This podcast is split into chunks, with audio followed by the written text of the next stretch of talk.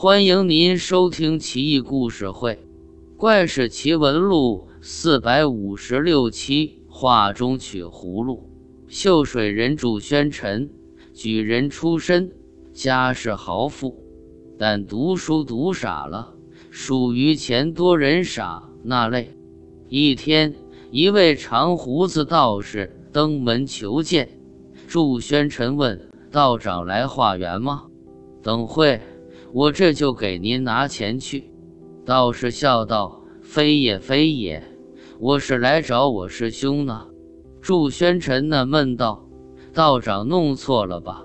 虽然我这宅院挺雄伟，可也不是道观，哪有您的师兄啊？”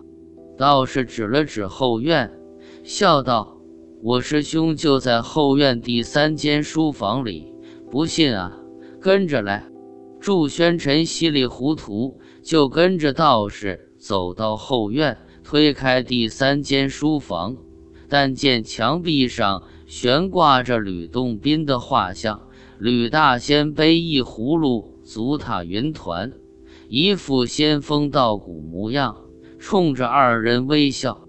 道士说：“这就是我师兄，借我的葫芦多年不还，我要不追到这。”还真没辙呢，师兄，咱别玩了，人命关天，把葫芦给我吧。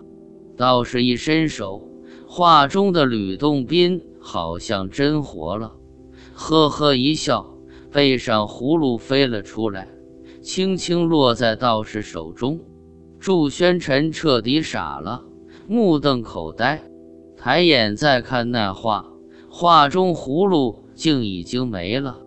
道士打开葫芦，顿时异香扑鼻，满是芬芳。祝宣臣忙问道：“仙师，您这葫芦太神了，干嘛用的呀？”道士做悲天悯人状，叹息道：“此地一府四县，明年夏天将遭瘟疫，道士别说人，鸡犬不留。哎，谁让我是世外高人呢？”不能眼睁睁看着百姓受苦，所以预先炼好金丹，到时施赠灾民，积德行善。不过，就算有我这金丹济世救民，恐怕也得一半百姓死难，我也只能尽人事听天命。说罢，道士就要离开，祝宣臣马上跪了下来。求道士送几颗仙丹，好救他一家人性命。道士拈须微笑：“哎，到时候再说吧。现在我泄露天机，你全当不知道。”祝宣臣差点哭了，心道：“都这会了，能假装不知道吗？”